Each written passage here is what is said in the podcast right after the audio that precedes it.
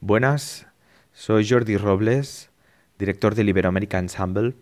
un elenco de, de, artistas europeos y latinoamericanos afincados en la ciudad de Berlín.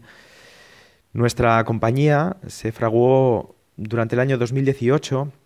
a partir de los encuentros que se producirán por un grupo de actrices, de actores, de coreógrafas, cineastas y diseñadores teatrales de diferentes nacionalidades, y todos ellos en pro de un proyecto, una puesta en escena de la famosa obra del autor chileno Ariel Dorfman, La muerte y la doncella.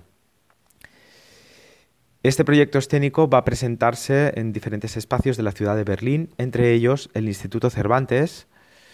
con el cual y a raíz de esta colaboración nacerá un nuevo proyecto para la presente temporada. En esta ocasión, el Iberoamérico Ensemble pretende rendir homenaje a uno de los poetas en lengua castellana más internacionales, Federico García Lorca. Y lo haremos analizando los obstáculos que el poeta sufrió a lo largo de su vida por su condición de homosexual, lo que creemos que es un asunto capital para, para indagar en su obra poética, en su obra dramática, pero también para poner en claro y descifrar las causas de su asesinato a manos de los fascistas españoles en el marco de la Guerra Civil. Se trata, por tanto, de un proyecto a partir de poesía y escenas teatrales del propio Lorca, en lengua original castellana, pero también con traducciones al alemán. Es un proyecto subtitulado en ambas lenguas para el fácil seguimiento de los espectadores tanto alemanes como hispanohablantes. Acercarnos al Lorca homosexual es acercarnos al poeta que, que dio voz a los olvidados, que dio voz a los reprimidos,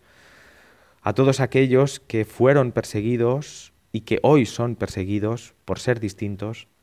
y por amar distinto. Os invitamos a que nos acompañéis en este homenaje a Federico García Lorca y que lo hagáis de una manera activa, enviándonos un audio de voz, recitando un poema del autor granadino,